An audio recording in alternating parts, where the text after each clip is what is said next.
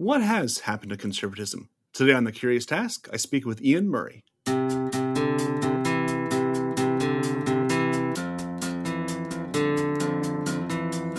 Welcome to The Curious Task, where we talk about politics, philosophy, and economics from a classical liberal perspective. My guest today is Iain Murray. Iain is the Competitive Enterprise Institute's Vice President of Strategy and author of the book, The Socialist Temptation. As always, we like to dive in with a question and see where it takes us. So, Iain, I'm going to put the question right to you. What has happened to conservatism? Well, conservatism has been the victim of one of the periodic realignments in how we uh, identify as uh, it politically. Um, for the past fifty, sixty years, possibly longer, uh, th- there has been one central aligning issue in uh, in, in politics, in, in the developed world in general, and that was economics. You know, where, where, where do you where do you stand on economics? Are you for uh, a big state, or are you for a smaller state? Are you for government intervention? Are you for uh, free markets? And that's how uh, and, and that's how people decided which side of the sort of generally binary divide of politics they fell. Uh, yeah, there, there are other other issues like social issues and so on. Um, yeah, that that, that that that could complicate this, but generally, uh, economics was the aligning issue. What we've seen in the past decade, and I think this started in Europe, but it it, it spread to uh, uh, sp- spread to North America and uh, other parts of the world, is that economics has ceased to be the aligning issue, and instead the aligning issue is identity. And this takes different, uh, um, uh, it manifests differently in different parts of the world. So, for instance, in Europe, where this all started, the identity question was, are you a, uh, a, a nationalist, or are you for uh, uh, pan-Europeanism, for, uh, for, for, uh, uh, for globalism, really? Uh, in... Um, In America, it's taken a slightly different form. Nationalist is on one side, but on the other side is sort of uh, hyper-identitarian, uh, you know, what, what what people call woke politics. So that's the the the, the, uh, the primary aligning issue these days, and that has caused problems for those of us who uh, really um, focus on things like uh, free markets and classical liberalism generally, because classical liberalism doesn't really say that much these days about identity. It used to, I think, in the nineteenth century, it said a lot of things about identity, but it hasn't really for, for, for many years. And so classical liberals are falling on either side of this uh, of, of this new divide. And at the same time, you're having uh, uh, people uh, who view uh, the... the uh, Uh, free markets, freedom in general, as perhaps inimical to their identity, uh, attacking us, uh, so from both sides. Before we move on, I'd love to dig in a little bit on a comment you made there about the fact that identity used to be something that classical liberalism would have had more to say about. Can you give us a brief historical lesson there? Well, absolutely. I mean, if if, if you look at, uh, at at the nineteenth century, uh, liberalism was actually really closely associated with nationalism. Uh, it was strongly, uh, strongly opposed to the idea of uh, of uh, uh, large empires. You know, the Austro-Hungarian Empire is is, is the, the, the, the prime example. It was all in favour of self-determination of peoples.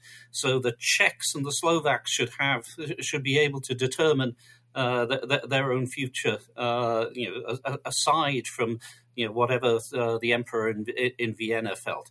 And so uh, nationalism and liberalism were actually really closely uh, as- associated in those days. If you look at the, uh, you know, the revolutions of eighteen forty-eight, liberal revolutions against empires. Uh, you know, so, so so national identity used to be strongly associated with liberalism, but that faded away over the twentieth century, I think. I think that's a really interesting comment, because today I tend to think of something like nationalism as strong patriotism, which easily lends itself to a uh, maybe an adventurous, expansive uh, foreign policy, and maybe even could be you know, building an empire, and you are proud of your nation's empire and something like that. But you're painting the picture of, an, of, of a nationalism that is more restrained, that is, is actually anti-empire, which of course seems very much in line with classical liberal thinking. Yes, indeed. And you know, there, there, there were there were political parties that even called themselves National Liberals. Uh, you know, the the um, uh, the, the old Liberal Party in, in, in Britain split at, at one point between uh, the, you know the, the the Liberal Party that eventually morphed into, although you know the, the Liberal Party itself survived, but essentially the Liberal movement morphed into the Labour movement because of a split with the National Liberals, who were all in favour of, and we've heard this before, in favour of tariffs uh, to, to to help protect uh, uh, national industry. So free markets at home, tariffs and uh, restrictive uh, trade abroad. So that was the split uh, the, between the uh, the Liberals and the National Liberals in, in Britain in, in the, uh, the, the, the right at the end of the nineteenth century. You mentioned the term national liberalism in there, which makes me think this is probably a good time to talk to a term that maybe some of our listeners have heard, but maybe some are not that familiar with, which is the growing uh, talk of national conservatism.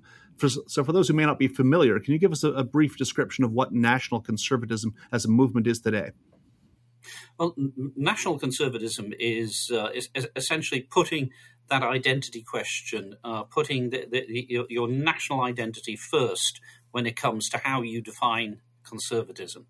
Uh, so so it, it, it's very much uh, based around uh, uh, traditional values and uh, uh, uh, you know, what, what the ideal national identity uh, looks like. So you know, in America, for instance, it, um, it, it it's manifesting mainly in this belief that somehow in the nineteen fifties, um, America reached uh, a, a, a, a, an apogee of, uh, of of what the American dream was, and that ever since then, uh, it's it, it, it's fallen you know f- from that golden age into this uh, terrible iron age that, that that we live in today.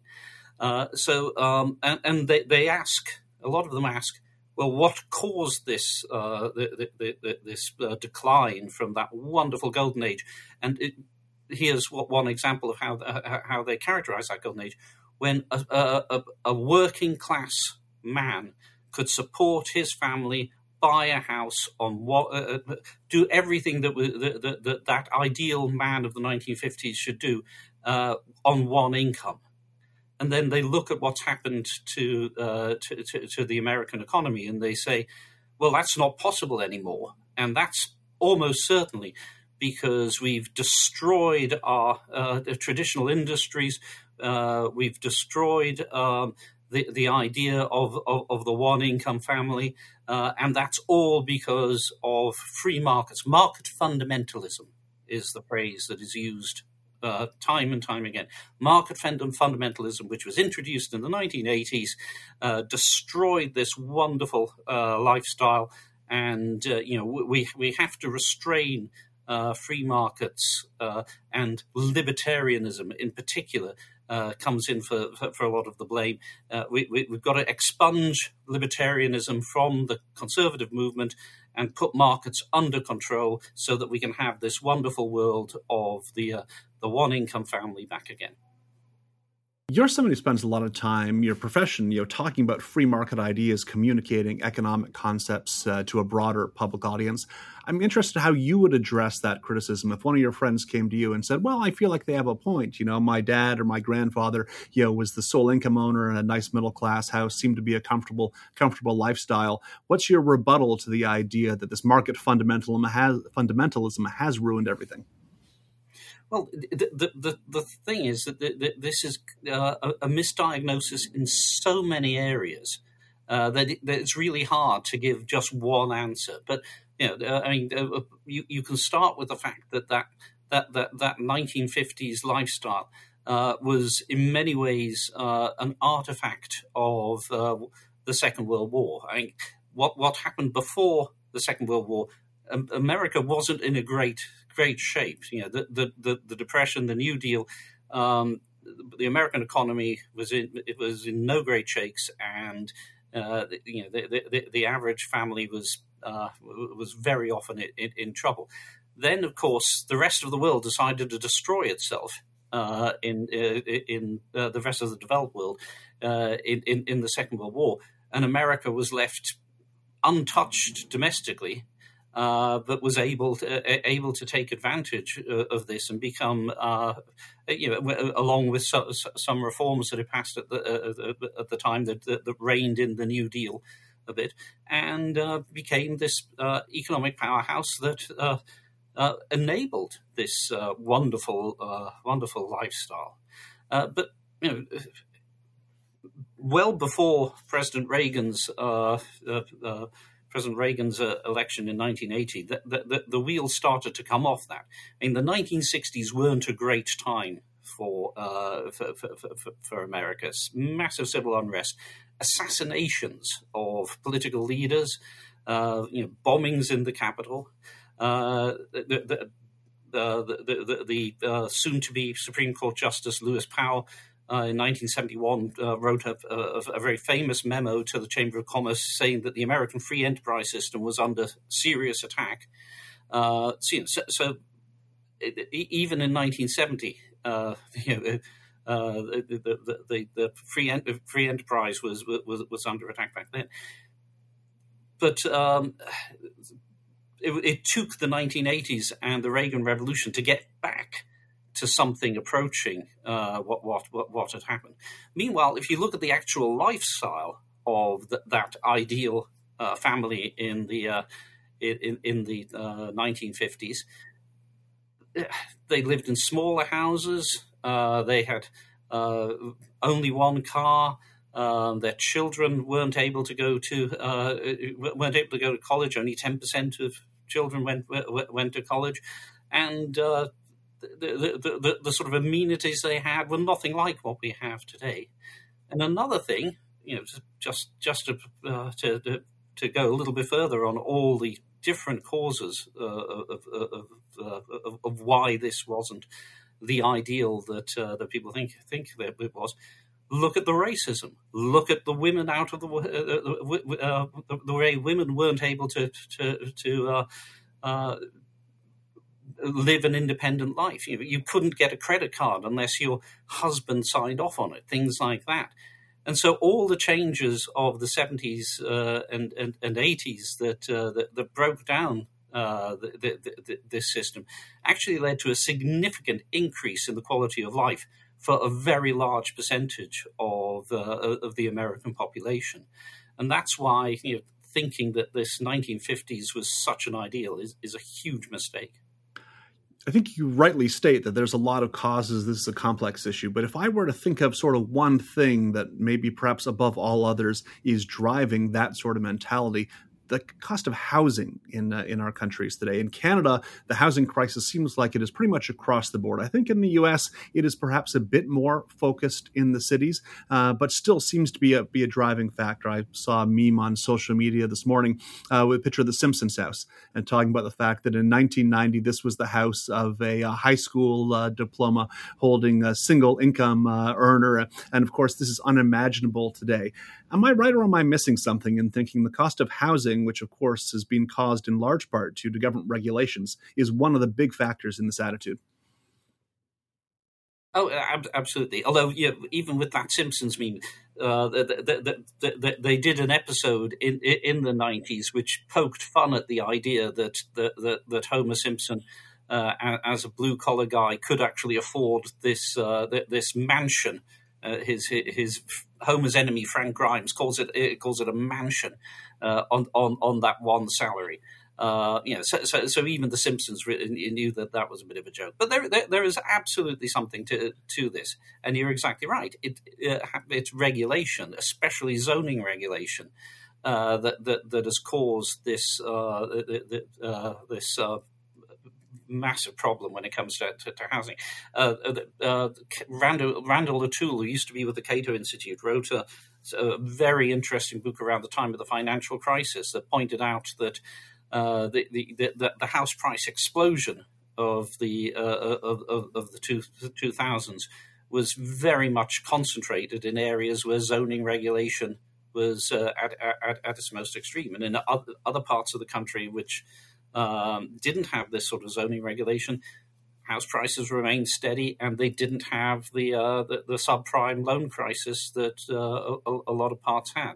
You know, so, so yes, absolutely, housing is definitely part of this, and as per usual, it's a misdiagnosis. And as we as classical liberals know, when you dig a little uh, deeper into, into a problem, you can almost certainly find some sort of government rule or law that's at the bottom of it.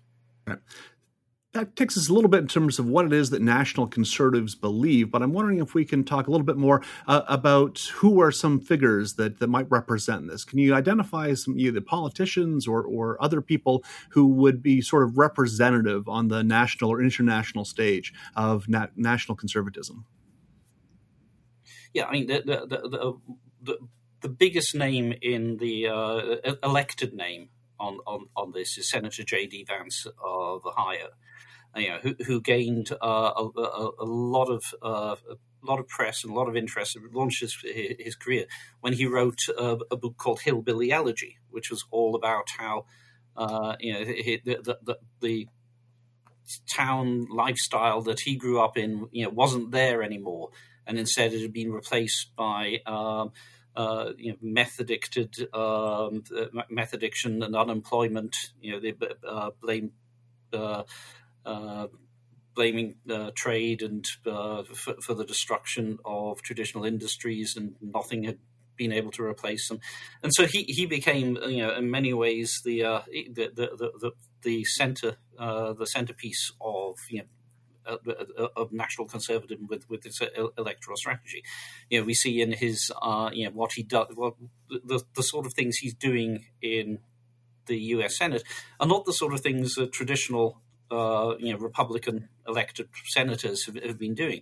You know, one of the very first things he, he did was uh, after uh, it, it was related to his state, you know, so, so, so you know, he very much had a reason to do this. But um, th- th- there was a rail accident in uh, East Palestine in in, in Ohio, um, which he where, where he blamed the railroad uh, for for for. for I, I can't remember if he used the phrase or one of his allies used the phrase for for nuking this small town in in Ohio. And so the very first thing he did was, uh, after that, was he proposed something called the Railway Safety Act, um, which uh, is essentially a, a, a wish list of labor union, uh, of railroad labor union demands uh, for, you know, for, for reform of the railroad industry, um, that, that none of which would have done a thing, from what we know of that accident, would have done a thing to prevent it. You know, so, so, so, so you know, the, the, the, one of the first things he did was, uh, you know, a, a, a attack a private corporation and ally with uh, with, with, with labour unions uh, to do so. Not the sort of thing you normally expect for, from a Republican senator. Is Donald Trump a, nat- a national conservative?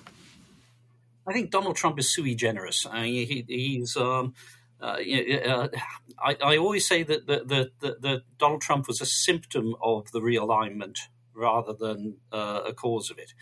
Yeah, um, the, the, the, they were look, uh, you know, the, these realigning conservatives were looking for a, a, a figurehead uh, that spoke to their concerns, and Trump had been an anti-trade guy since uh, the, the nineties. You know, I remember when I first moved to the the, the States.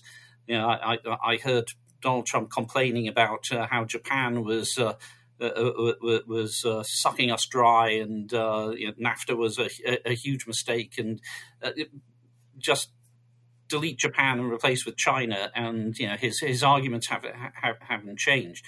But at, at, at the time, you know, this was a fringe position, but it was the sort of thing that people were looking for. Uh, you know, that. that uh, With the, with this realignment, you know, the the old uh, the the old consensus was fraying. People were looking for somebody saying something different, and there was there was Trump, uniquely among those uh, all those candidates in twenty fifteen, twenty sixteen, who was saying something different, and that's, I think, what what what what, what propelled him to the to, to the front of the pack very, very quickly. So among the responses to this emergence of national conservatism has been a movement of people calling themselves freedom conservatives. Um, uh, there's been a letter uh, uh, released. I believe you're one of the signatories on, on the freedom conservative letter. Can you tell us a bit about what a freedom conservative is? Well, uh, fr- freedom conservatives are, are essentially the the, the, the the classical liberal wing of the conservative movement in, in the United States. You know, we. We realized that uh, that that, that um, you know, the, the National Conservatives are extremely well organised. Uh, they, they, you know, although they're, they're, they're, they're some, they do have their own intellectual differences, and we can get onto that, that, that a bit if, if you'd like. But um, but but but they, they are extremely well organised, and um, they, they have a consistent line of attack against, uh, as I say, the, the, the concept of market fundamentalism. And we wanted to, uh, to, to to come back and say, no, hang on. Um, the, the, these are the, these market principles um, do actually have some substance to them. Uh, we're not all uh, uh, uh, complete laissez-faire uh, uh, cosmopolitan globalists, as, as, as, as the saying Uh, was uh, who who, uh, who who despise America. We strongly uh, uh, there's a strong tradition of, of patriotism in this uh, in, in in this movement, and we wanted to get those principles down on paper. And th- there was an excellent example from the Sharon statement uh, from the nineteen sixties, uh, and we we agreed Uh, very strongly with the, with, with the, those principles, and we felt that they needed to to, to be updated. So uh, we, we put put the statement out. Uh, the, the National Conservatives had had their own statement of principles, which uh, uh, interestingly included a, a lot of international names. We decided to restrict it purely to people who uh, lived lived and worked in, in, in our statement to, to people who lived and worked in America. Uh, so, and we very quickly Uh, uh, you know, re- reached a, a, a sort of uh, critical mass, and uh, there are now literally hundreds of people have signed on, uh, signed on to the statement, and uh, you know, we're uh, always looking for, for, for, for new people who are interested in it. So you described the Freedom Conservatives as the classical liberal wing of the conservative movement, and of course, then uh, you know, in opposition to the, the national conservative wing. Do you think that these still groups still in some sense represent two sides of a united or identifiable conservative movement, or is this just going to be two completely separate groups as we move forward? I think that's a really good question. Uh, you know, the the, uh, the the the the thing about this uh, this this political uh, realignment is it, it is not it, it it's not just happened in the uh, in the Republican Party. It's also happening in the Democrat Party as well. Uh, George Packer, the Atlantic correspondent, wrote uh, a book recently uh, called uh, "The Four Americas," and he he he, uh, he identified uh, just America, which is uh, the, uh, the woke people, uh, people who are demonstrating in favor of uh, uh, in favor of Palestine in uh, on campuses right now. Uh, Smart America, which is the old Clinton uh, Clintonite Uh, wing, the donor class, uh, people who've uh, who who are you know socially liberal but have made a, v- a very good living out of being smart. Uh, you know the, the, uh, the you know the graduates uh, of, of of the big colleges who have gone on to uh, to, to, to very uh, well remunerated uh, careers. Uh, you know, and those two we, those two parties make up the uh, uh, the, the you know the current Demo- Democrat alliance, but there are disputes between them. Um, you know, the, uh, if, if Ezra Klein, for instance, uh, complained recently uh, in the pages of the New York Times about everything bagel liberalism, which uh, with the idea that the, if if you have one policy, one liberal policy, then uh, left liberal policy, then every other uh, left liberal policy you can think of must somehow must also be associated with it. So. Uh, you know, so, so, so you can't uh, you you can't build uh, affordable housing without there being uh, you know, requirements for racial quotas and things like that on it. So so so there's the, the, the, there's uh, a tension there, and I, and obviously there's this tension in the uh, uh, on the other side at the moment between the National Conservatives and uh, and the Freedom Conservatives. Um, we we have a two party system in the United States. And so, uh, at, at, at, at some point, um, there's going to be uh, you know, one of these groups is going to dominate uh, the the the, the, uh, the party. At which point, um, does Uh, it, it, you know, for instance, if if uh, if the supply side progressives, as I call them, the smart Americans, uh, realize that they can't work with the uh, with with the the, uh, the the radical identitarians, do they leave the party and come over to the Republicans? At which point, uh, you know, the, the Freedom Conservatives have a new ally, and National Conservatism might lose, or vice versa. You know, um, or perhaps both. The classical liberal wings of, of, of each party are crushed, uh, in which case uh, there's a lot of people who are politically homeless. You know, so uh, this this realignment, you know, it, it, it, it, it's as I say, it started about a decade ago, but it's still got a way to go. I'm loath to make everything about elect- American electoral politics, but however, I think this is a case where probably uh, th- those politics do have an impact. Although you, you know you point out, and I think rightly, that Donald Trump is more of a symptom than a cause of many of the things that we're seeing. So I'm curious, as uh, you know, America, I think, is in a state of permanent leading up to the next election. Uh, as I'm already starting to see ads and, and talk about the twenty twenty-four U S election. Is that going to be an important election between sort of you know, sharpening and, and breaking these alliances? How does this play out? Yeah, I mean, uh, it, we, we we just had an election. Uh, it wasn't national na- nationwide, but we had an election last night, uh, yesterday, uh, in which uh, the, the, the Democratic coalition held, uh, and the uh, you know I I. I, I for my sins, I am a, a Washington Commanders fan, and so ev- ev- every week I watch the um, I, I, I watch the Commanders. Uh, uh, how can I put it? Perform in, in in their uh, in, in the National Football League, and for the past month, the, basically the only adverts that have been shown uh, d- during these games were were were, um, were, were political ads. And the the, um, the the ads for the Democrats were completely the same message, no matter which candidate. Uh, there was there was one message, which is uh, the, the, the, the our opponent uh, wants to wants to uh, uh, ban all abortion with no exceptions, and is extreme MAGA, and that was it. That was the, the, the, the, the, the, that was the only messaging they had.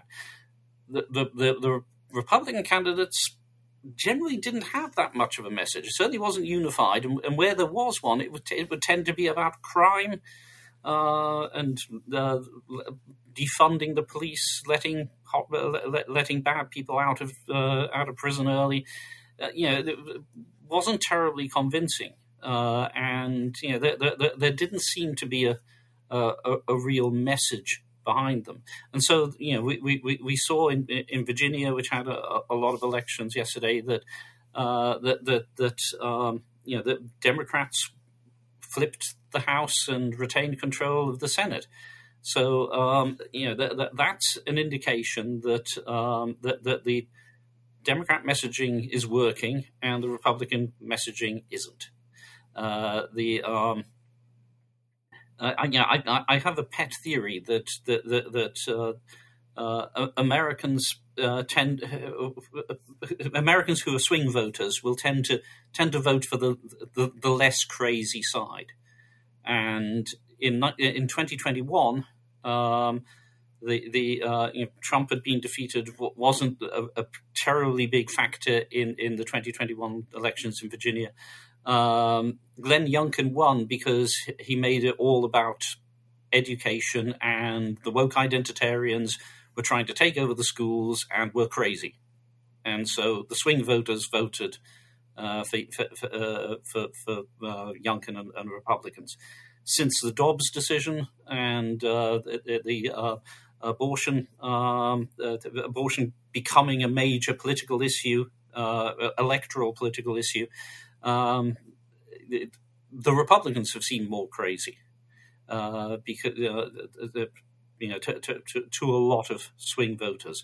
You know, so, so I think that that, that um, you know that, that, that at the moment what we're seeing is uh, you know the, the, the Democrats ha- have a unified political message, which is don't let those guys in, and the Republicans don't really have an answer to that at the moment. Uh, Trump, of course, comes with a huge personal vote. So we'll see, you know, the polls seem to indicate that that personal vote is is really important at the moment. Uh, so, you know, we'll see what happens next year. But uh, but but at the moment, you know, the Democrats have to be feeling feeling good about themselves because their coalition is holding. Right. I think in that first half of our conversation, we've done a good job of setting the landscape and, and where things are, how things have changed recently. It's a good spot, I think, to take our break. We'll come back in a minute and we will discuss where things are going and any potential solutions you might see for addressing these issues. You're listening to The Curious Task. My name is Matt Bufton. Today I'm speaking with Iain Murray. We'll be back in a minute.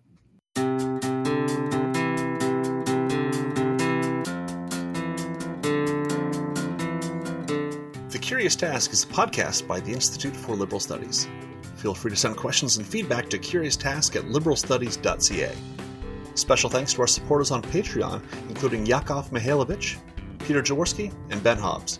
Remember to rate us on Apple Podcasts, Spotify, or wherever you get your podcasts.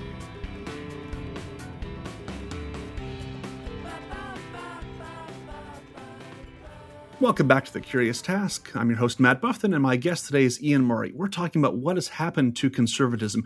And before we move on to the future, I would actually like to take just a little bit of time to speak about non-American examples of this sort of political realignment. So, Iain, can you tell us a little bit uh, about what's happening outside the U S that also reflects this structural change? Yeah, well, actually, the first thing I, first time I noticed, uh, you know, what, what, what was happening, it was back, uh, as I say, a decade ago, twenty twelve, when all of a sudden there was a, in all places, Finland, there was a, a general election and a party called the True Finns, you know, national identity first and foremost, appeared from nowhere and got twenty percent of the vote. Now, in a proportional representation system like uh, Finland has, that's really big. Uh, to appear from nowhere and get twenty percent of the vote. Uh, and all of a sudden, uh, the parties like this started uh, started popping up all over Europe, and generally with a significant amount of success. You know, Eastern Europe, for instance, you know, the Law and Justice Party, Catholic nationalists in, in, in Poland, uh, you know, basically took control of the country for many years up until uh, the, the, the most recent election uh, this year. Yeah, um, but it wasn't just uh, you know Eastern Europe, Scandinavia. Uh, this was even happening in uh, in, in the core countries of uh, you know like France and Germany. Um, Germany, the Alternative for Deutschland um, uh, appeared and is now a major player. Uh, and Germany is you know a, a centre-left country. And so the idea of uh, of a nationalist party suddenly appearing from uh, from nowhere and becoming a significant factor, I think you know was very disturbing to a, to a lot of Germans. And in France, you know, the the the, the uh, what's now called the National Rally um, is a serious contender for the for the presidency. Uh, you know, so so these uh, nationalist parties uh, are, are really making waves all over Europe. And then, of course, the, the, the, there's what happened in Britain with Brexit, national identity first and foremost. But interestingly, there, that the, the, the, um, you know, no far right, uh, in, in the European sense, far right party has, has appeared in Britain. This has all been a debate within the Conservative Party.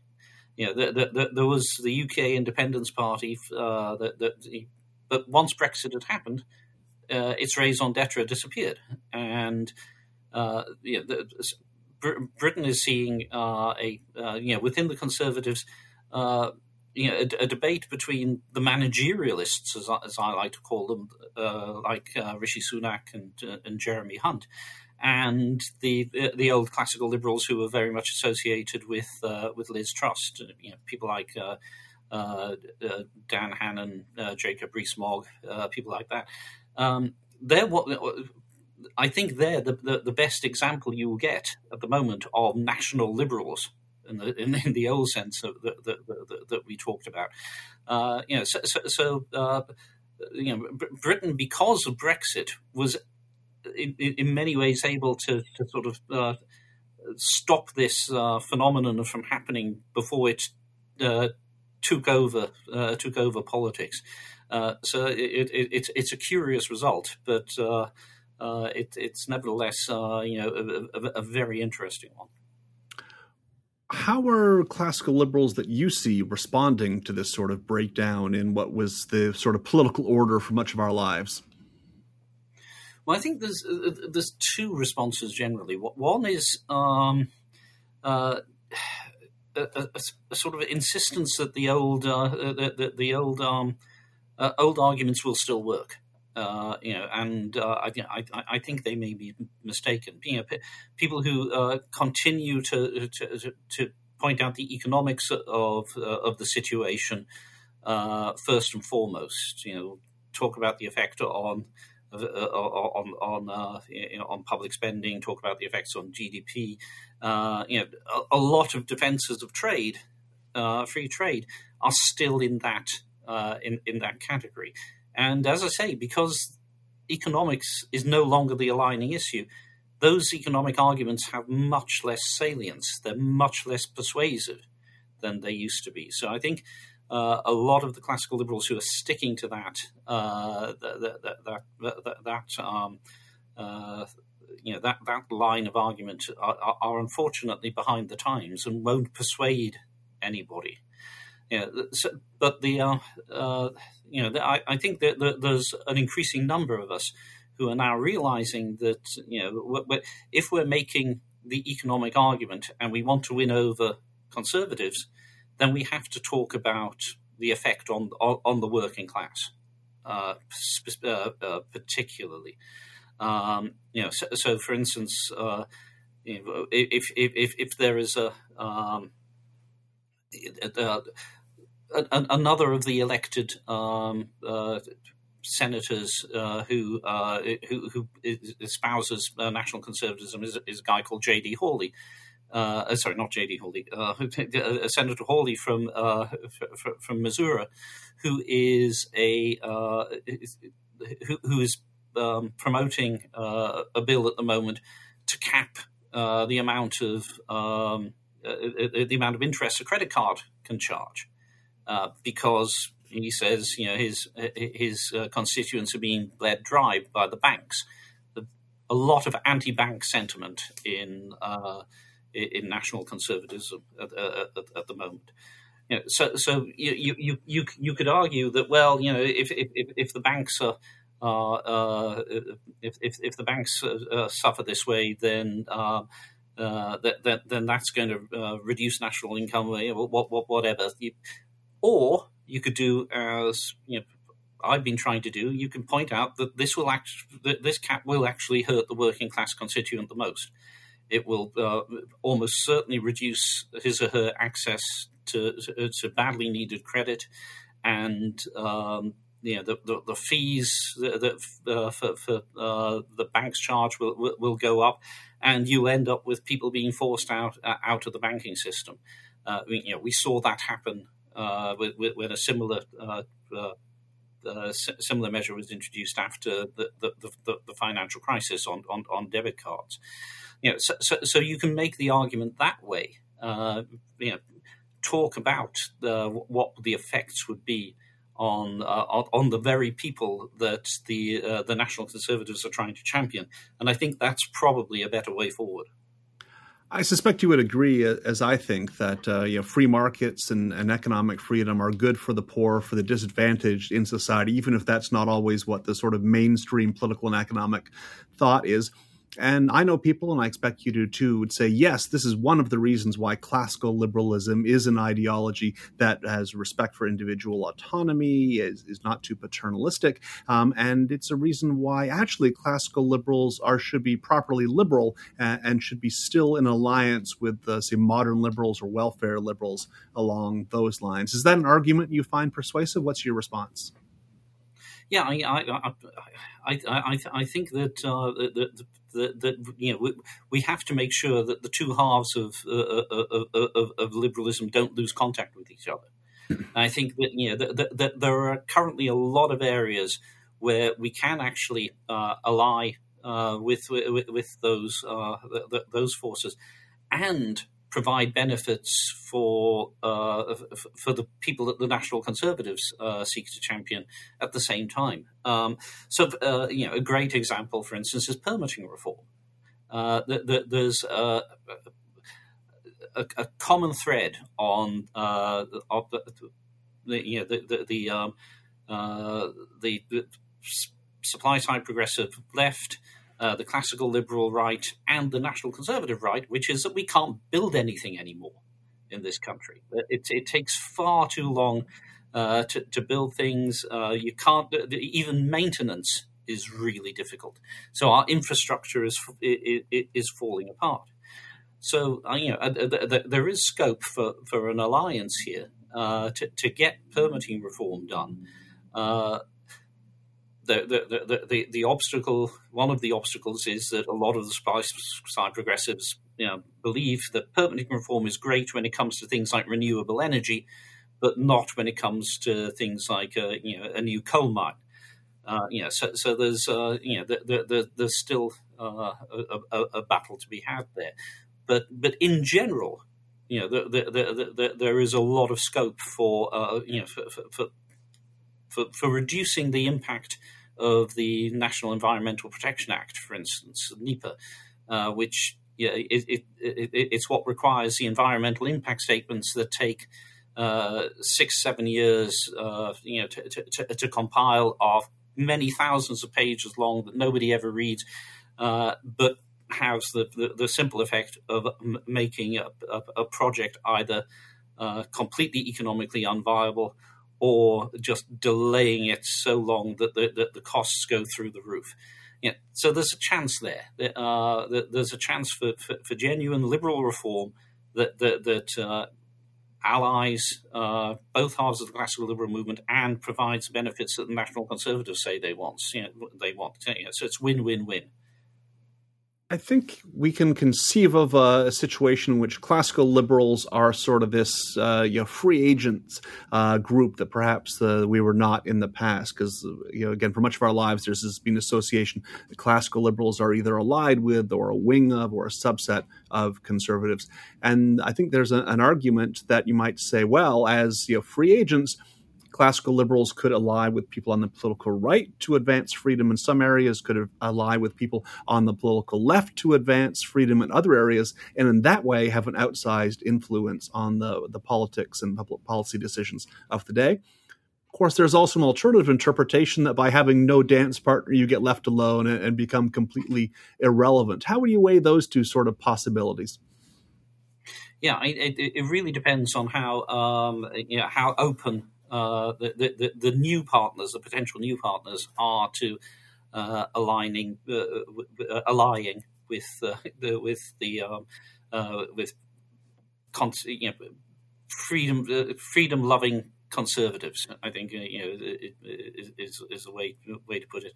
Um, you know, a, a lot of them uh, are suspicious of anything that's coming from uh, f- f- from the, uh, the f- f- from somebody who used to be or historically has been uh, uh, allied with, with with the Conservatives.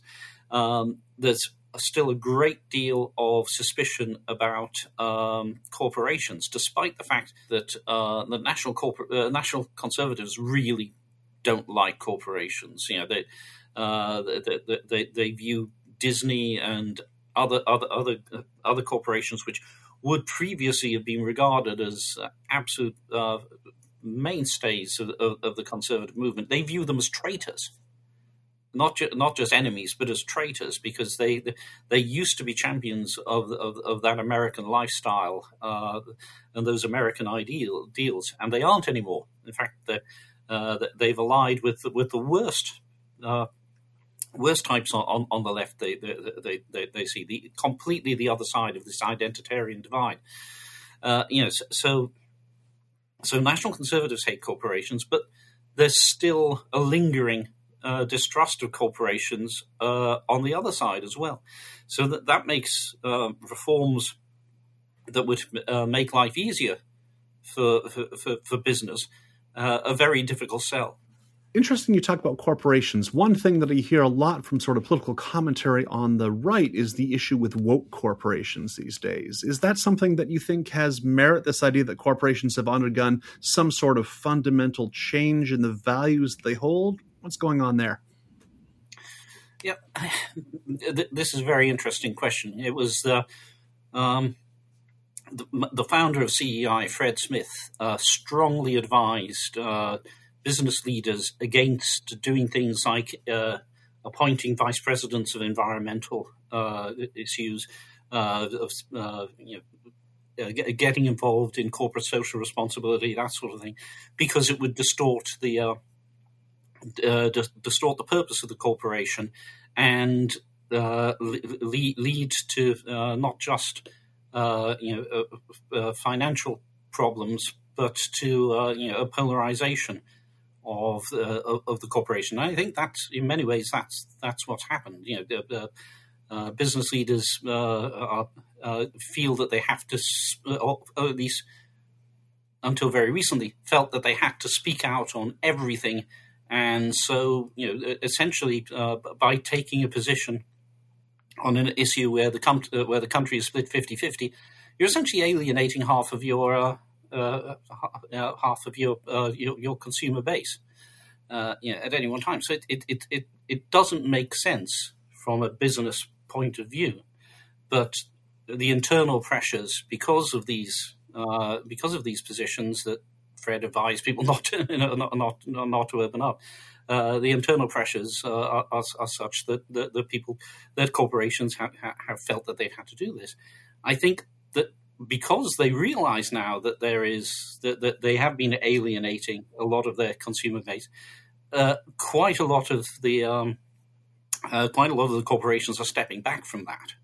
Uh, whether the damage uh, has been has been done permanently, you know, like for instance, Bud, uh, Bud Light's uh, you know sales, they don't look like they're recovering. Uh, you know, so, so that um, you know, so, so so they may have done themselves permanent damage, but at the same time, um, you, we've seen a, wa- a wave of regulation uh, that that is trying to force these issues as well. Uh, you know, the the, the, the uh, regulation to do with diversity, equity, and inclusion, and environmental, social, and governance (E S G) uh, regulation, uh, with, uh, a lot of which is still trying making its way through through the system. That's uh, that that. that forces companies to take these uh, these positions, which you know, as we've uh, as we've seen, can be actually quite damaging to them. Yeah. You know, so, so the question is whether corporations actually wake up, smell the coffee, and start uh, start pushing back against this regulation. And I think there are signs that that may well be happening. So uh, perhaps corporations aren't the lost cause for uh, for conservatives that, that that they think they are at the moment. One thing I've seen a bit of is of in response to this you know, criticism on the political right of woke corporations is these uh, these other corporations springing up, which then cater explicitly to uh, to a more right wing, more patriotic, uh, um, perhaps more nationalist um, sort of audience. And you see these like ads for life insurance companies with a screamy eagle and a giant American flag and Uncle Sam on it, sort of thing. This worries me as a sort of symptom of polarization, um, which I think that you know if you get to a point where a country and, and Canada Canada is not at this degree yet, although I think we're seeing signs of it.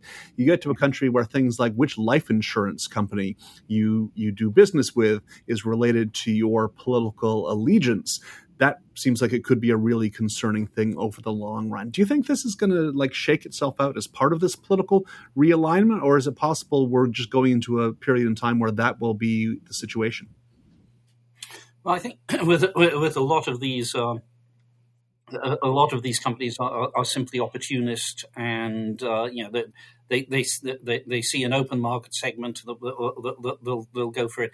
But I don't think they've got much legs. Uh, you know, they, uh, they, I, I wrote a, uh, an article a few years ago. You know, why isn't there a conservative Facebook already? Yeah, you know, when when when conservatives were, were supposedly leaving uh, Facebook in, in, in droves. And you know the, the answer is you know whenever something sets itself up as the conservative, um, uh, the, the the the conservative uh, alternative to something that most people use anyway, um, th- they get some initial uh, initial uh, subscription, and then it it, it it just falls apart, or it gets taken over by the extremists. You know, for instance, there is a conservative version of Wikipedia called Conservapedia, uh, but it uh, and and. a lot of people thought that that was going to be, uh, uh, you know, a, a really great source of truth and, uh, and really good information, and it's been taken over by anti-vaxxers. You know, you know, so you know, the, the, uh, the, the, the, there's a lot of problems with these uh, with, with with these politically defined uh, entities, and uh, people see that pretty quickly. So you know, you you, you end up with, with with just a small rump of people. Uh, and and there's actually you know a similar issue on on, on the left. You know, uh, for, for years, uh, uh, uh, leftists in America wanted a left version of talk radio, and many were founded, and none ever took off. You know, so so you know it's it's it's not just confined to the right.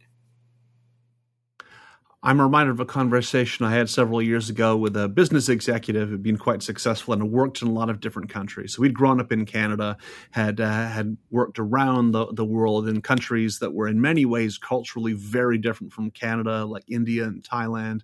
But he said the place that was most difficult for him to adjust to the norms of was a, a job he had in Northern Ireland.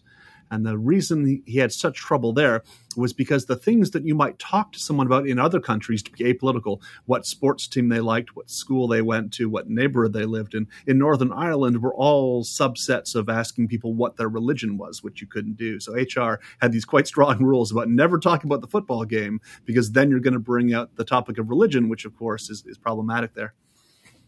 I, I, I worked with, with uh, when I worked in, in the British government, one of the things I did was help privatise British Rail. One of my colleagues had, was a veteran of the privatisation of the electricity generating industry, uh, which in in, um, uh, in in mainland Britain uh, had been uh, they'd set up two uh, two companies, uh, National Power and uh, uh, Power Gen. And apparently for, for Northern Ireland, some wag suggested that they set up uh, these on uh, sectarian lines with Catholic Power and ProdGen.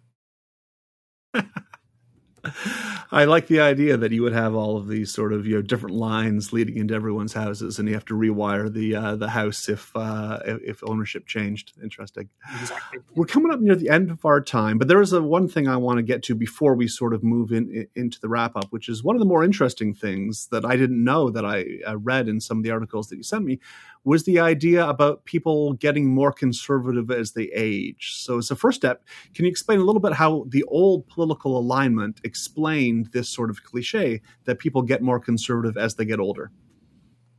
Yes, I mean, the, the, the, the, there seemed to be a very simple uh, explanation for this, which is that uh, you got more fiscally conservative as soon as you started uh, earning a paycheck. And you realise that, uh, that that that you have to you have to uh, fork over a large amount of that paycheck to the government uh, every, every pay period, and you get more socially conservative as you have children, uh, and you suddenly realise that oh you know, the, uh, all these wonderful things that I did when I I, I, I was a teenager, I don't want my uh, my children being exposed to. So uh, you know, so, so, so there, there, there seemed to be a very clear uh, a, a very clear. Uh, progression there uh, from, uh, f- f- from a, uh, a pro-government intervention, socially liberal uh, person when they were younger to uh, fiscally conservative and uh, socially conservative as, as they were older. That seemed to break down around the time of the financial crisis.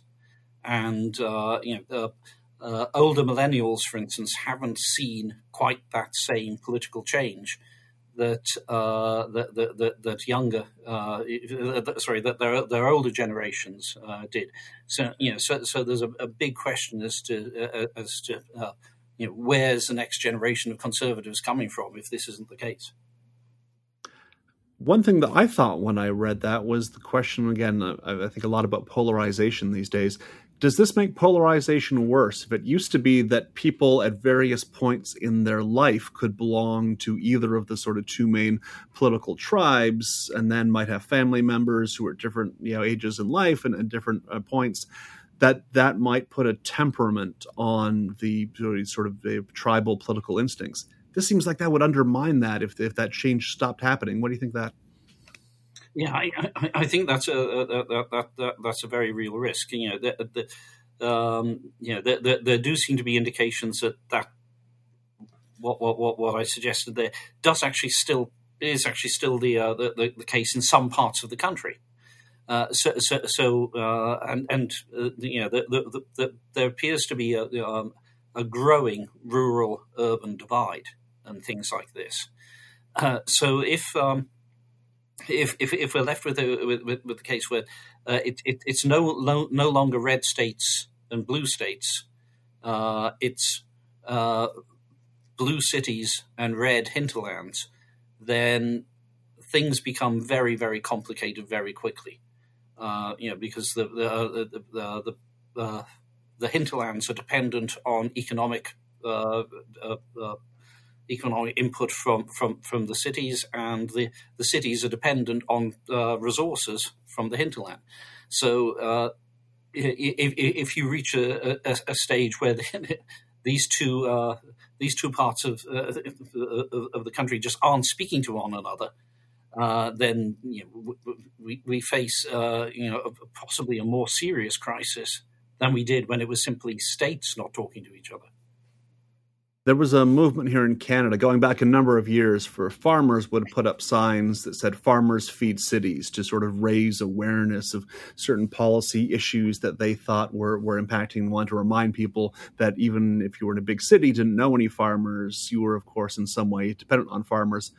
I always used to say it should be the case that cities and people in cities should put up signs on their lawns that said cities build tractors for farmers to remind us, of course, that these things, these things flow both ways.